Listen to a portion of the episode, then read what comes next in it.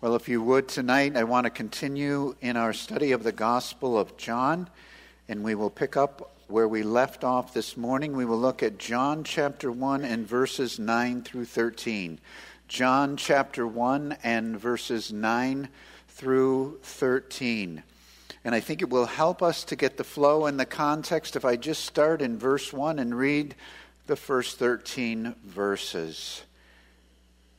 The Apostle John writes, In the beginning was the Word, and the Word was with God, and the Word was God.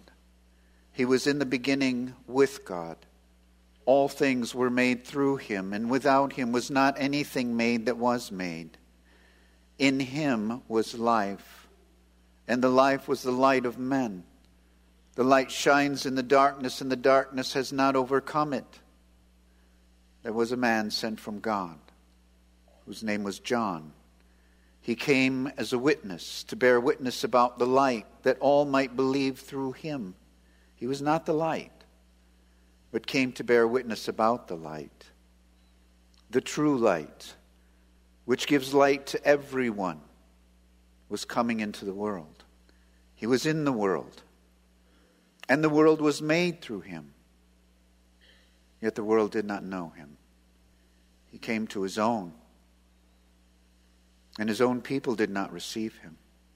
But to all who did receive him, who believed in his name, he gave the right to become children of God who were born, not of blood, nor of the will of the flesh, nor of the will of man, but of God.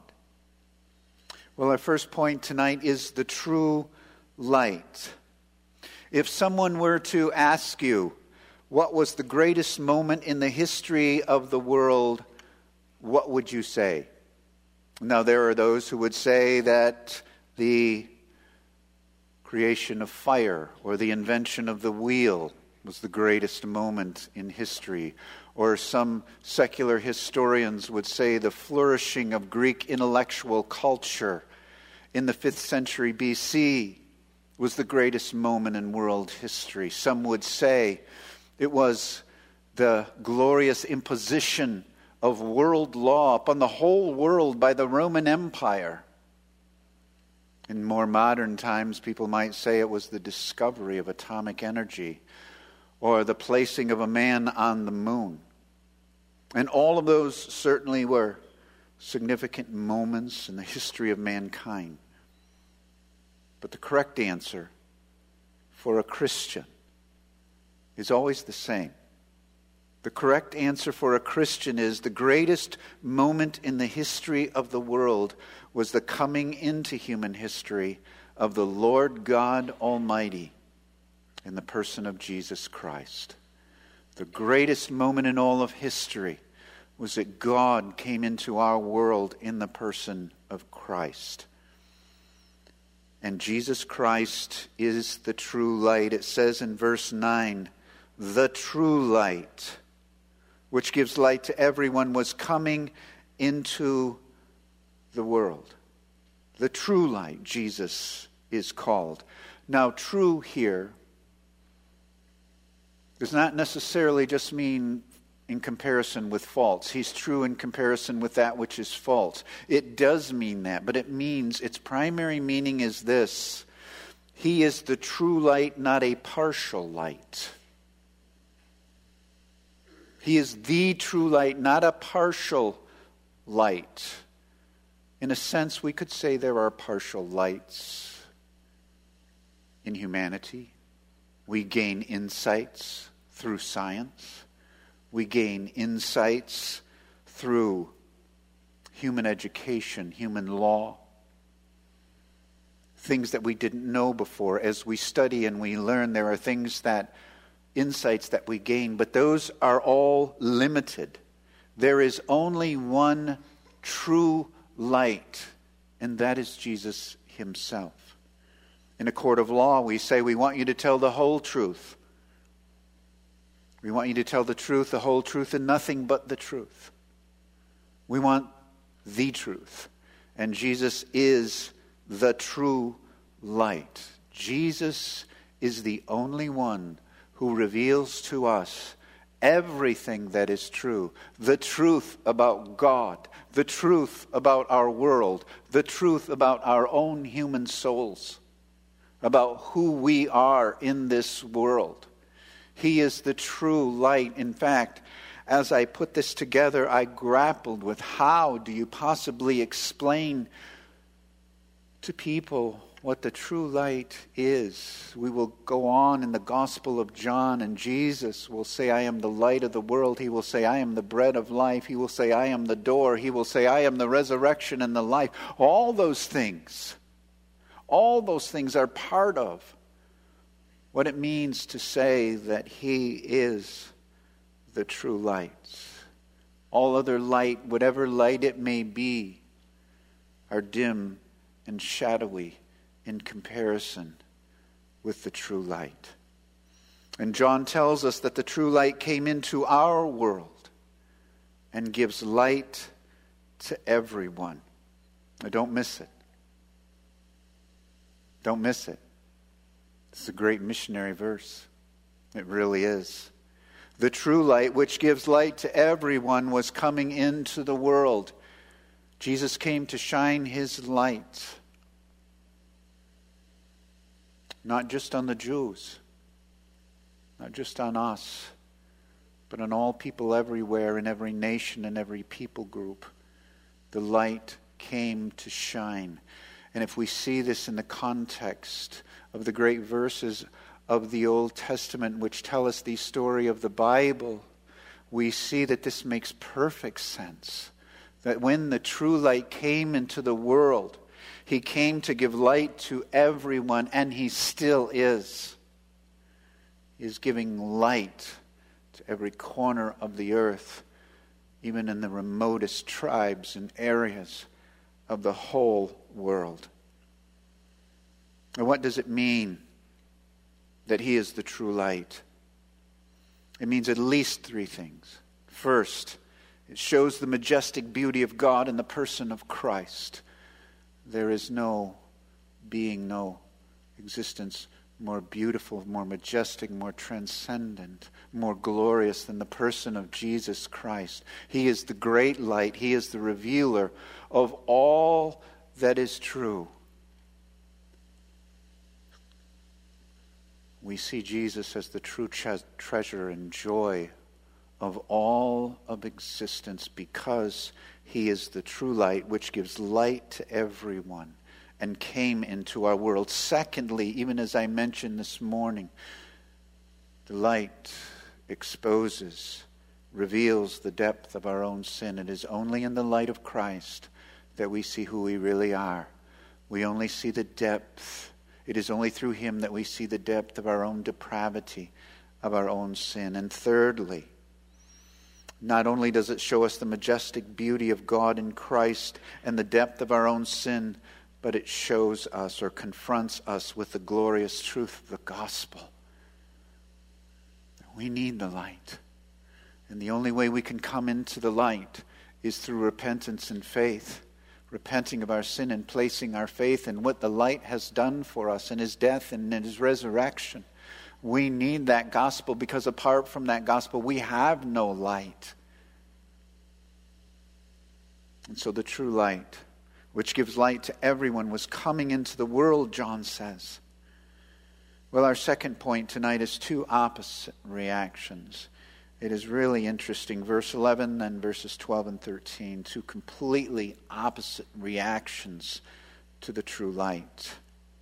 First, the creator of the universe was in the world, but the world did not recognize him or know him. In verse 10, it says, He was in the world, and the world was made through him, yet the world did not know him.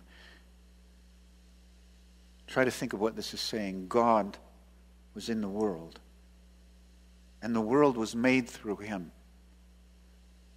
Yet the world did not know him. James Montgomery Boice tells the story of the medieval king who had reigned over a great empire, and it was through the reign of this king that the empire grew, and he was a good king. and he enacted moral laws, and the people loved the king. And he had built this great empire, but the king went off to war, and he was gone for many years. And while he was gone, his kingdom became corrupt, more and more corrupt. And then years later, he returned to his kingdom, and he got on his horse and he rode throughout the kingdom, and no one recognized him. No one even knew who he was. Though he had built the kingdom, though he had enacted its great moral laws, they now did not recognize him and they did not know him. So God comes into the world, and yet the world did not know him. Why didn't the world recognize Christ when he came, the incarnate Son of God? God in the flesh, when he came, why didn't the world recognize him? Let me give you three reasons. I'm sure there are more, but let me give you at least three. First, first, the world does not want him. You know well tonight that if somebody doesn't want to believe something, they won't believe it. The world did not want him. In John chapter 3 and verse 19, it says this, and this is the judgment. The light has come into the world and the people loved the darkness rather than the light because their works were evil. Boy, talk about a verse that's as relevant today as it was 2,000 years ago when it was written. The light has come into the world, and the people loved the darkness. Boy, is that not our own world today?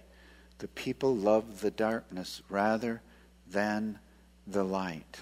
So, first of all, the world does not want him, so it does not recognize him. Second, and perhaps most importantly, the world is spiritually blind. The Bible tells us very clearly, and it is so important as we witness, because we need the work of the Holy Spirit, or our witness is completely ineffective. The world is spiritually blind.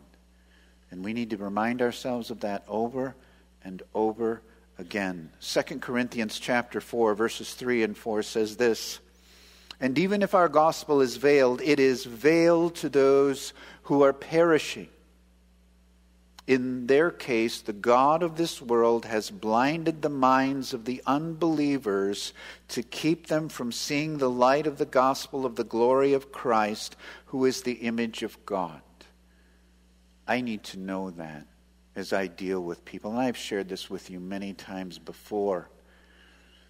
When you share spiritual things with people and they say, I don't get it, and you're wondering, I, I don't understand why they don't get it, and they don't get it because they don't get it. They literally don't get it because they are spiritually blinded.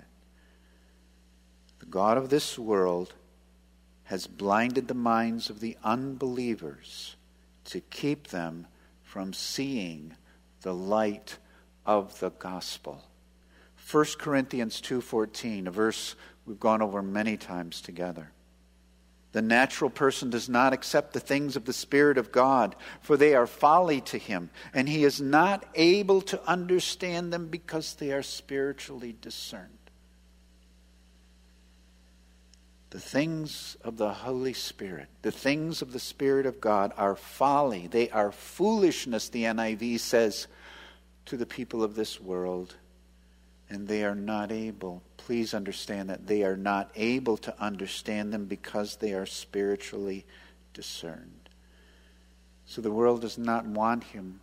The world is spiritually blind, which leads to the third reason they did not recognize him and that is because salvation can only come by the supernatural work of the Holy Spirit. It can. Oh, folks, again and again and again, prayer is the foundation of all evangelism. And evangelism without prayer is ineffective. It will fall on deaf ears because unless the Holy Spirit convicts, unless the Holy Spirit opens blinded eyes, they not only will not see, they cannot see. Oh, for that person that you want to share the gospel with, pray for them and pray for them and pray for them. Or your words will mean nothing to them. The world does not want Christ. The world is spiritually blinded, which reminds us that salvation can only come by the supernatural work of the Holy Spirit. The only reason you're here tonight, the only reason you're here tonight is because you had a supernatural work of the Holy Spirit in your life. In verse 11, takes it to the next level. Verse 10, he was in the world and the world was made through him, yet the world did not know him. And then we go to another level. He came to his own, and his own people did not receive him. Jesus came to his own people, the Jewish people, and they rejected him.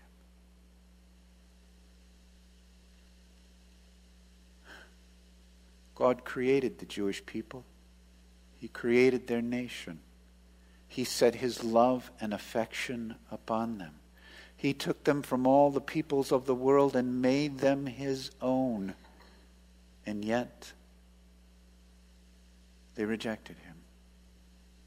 Now, this is not the first time God's people rejected God's messenger.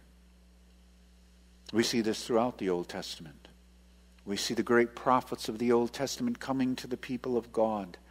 And sometimes they respond in repentance and faith, but other times they reject the messenger. We think of the great parable of the vineyard in Matthew chapter 21, where the landowner had a vineyard and he had a wine press and he rented it out to tenants and they were to produce the wine. And so he left, the landowner leaves, and he sends back representatives, messengers to get that which is rightfully his. And as the messengers come, the Bible says, they beat one, they killed one, they stoned another. And so the landowner says, I will send my son. Surely they will respect my son. And when the son is sent, they reject him as well. And the Jews recognized that Jesus was talking about them. And they were greatly offended. And we think of the Jewish people. And we praise God for the prophecies of Romans and, and the book of Revelation. We know there will be a harvest yet to come among the Jewish people, but yet they have rejected him as a whole. They had the prophecies. Oh, the Jewish people have had Psalm 22. They have had Psalm 53. They have had the great prophecies of the Old Testament. They saw the miracles of Jesus. We read about them and accept them by faith, but they saw them.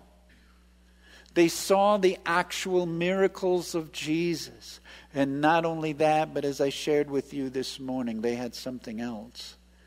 They had John the Baptist, one of their own, one of the greatest witnesses in the history of the world. The great prophet of God, they had John who came to pave the way for them, who preached to them, who laid the groundwork for the coming of the Messiah, and still, and still it says he came to his own, and his own people did not receive him. I loved what one writer he said before we are critical of the Jewish people, remember this is simply a picture of what all mankind has done to Christ. Yes, the Jews have rejected him, but as a whole, so has the majority of all mankind. We are all guilty. We are all guilty. What a verse, verse 10. He was in the world. And if you think of it, and that's why context is so important. He was the Logos. He was God. He was in the beginning. Everything was made through him. He was life and the light of men. And yet, he was the true light. And yet, he was in the world. And the world was made through him. Yet the world did not know him. So that's one reaction, but praise God, there is another there is another glorious and wonderful reaction, and one that we need to pay close attention to. Verses 12 and 13 give us a wonderful contrast to the previous two verses and an important insight into genuine salvation. Oh, these are verses that we need to read and study over and over again. Verse 12 is a verse that I have used as much as any verse in, the, in all the Bible in funeral services. It is, verse 12. As much as I've used any verse in the Bible, I have used verse 12. But to all, notice that transition, but.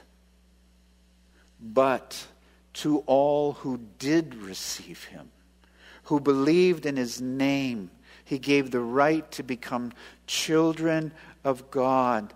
To all who did receive the true light to all who did recognize that God had come into the world, who believed in his name. His name represents the entirety of his person and work. All that he is, all that he means, he gave the right. And the right is so important here. It's the authority, it's heavenly authority. He gave heavenly authority to become children of God. To all who receive him who believe in his name. To all who will repent of their sin and by faith alone believe that the death and resurrection of Jesus Christ is the only means of their salvation. To those who did receive him, who believed in his name, he gave heavenly authority to become children of God. I want you to see this tonight. John gives us the gospel way before he ever gets to the crucifixion and the resurrection. Here's the gospel to all who receive him, to those who believe in his name. That's what we proclaim, that's what we say. He gives you the right to become sons and daughters of God. But it reminds us, doesn't it? Even as I mentioned this morning, not everyone is a child of God. God is not the father of everyone, as some teach.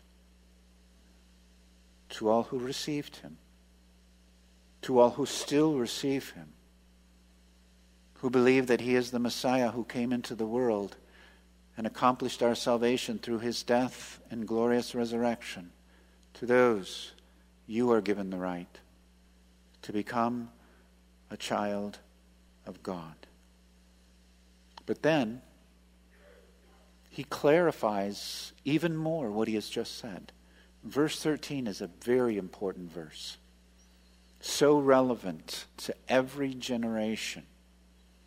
To all who did receive him, who believed in his name, he gave the right to become children of God Notice verse 13 who were born, who were born again, not of blood, nor of the will of the flesh, nor of the will of man, but of God.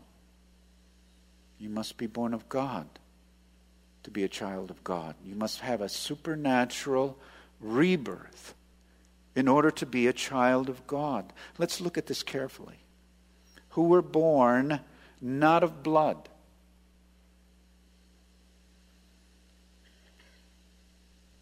We don't use this a lot in our American culture. They use it much more, for example, in Great Britain. But are you of the right bloodline? Are you of royal blood or of noble blood? You are born into certain privileges and certain honors. And yet we know of that too. Were you born into a certain were you born into a rich family? Were you born into a poor family? But know this tonight, and I think this is more important than we realize. You are never born into the right family that makes you a Christian. You aren't a Christian because of who your parents are. You aren't a Christian because of who your grandparents are. I really loved what one writer said. He said, I don't care if you're the son or daughter of Martin Luther or of John Calvin or of Jonathan Edwards or of Billy Graham or of John Wesley. He said, I don't care. That doesn't make you a Christian. I don't care who your parents are. And we need to know that because it is so easy and so subtle for children born into strong Christian families to kind of ride on the coattails or on the faith of their parents. And often when we do baptism membership services, we will have young uh, adult young men and women stand up and say, I used to rely on my parents' faith and then I made it my own. You ever heard that testimony? I came to a point in my life where I realized I had to make it my own. Some never get to that point. Doesn't matter what your last name is. You aren't born humanly into a family that makes you a Christian.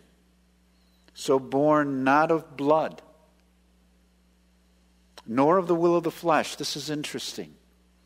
The flesh here refers to the desires of the flesh, the emotions of the flesh.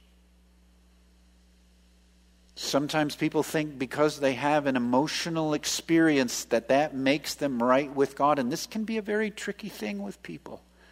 As you listen to their testimony, sometimes they see a picture of Jesus and it gets them really emotional. Or they see a beautiful sunrise or a beautiful sunset, or they come to a church service and really get caught up in the music.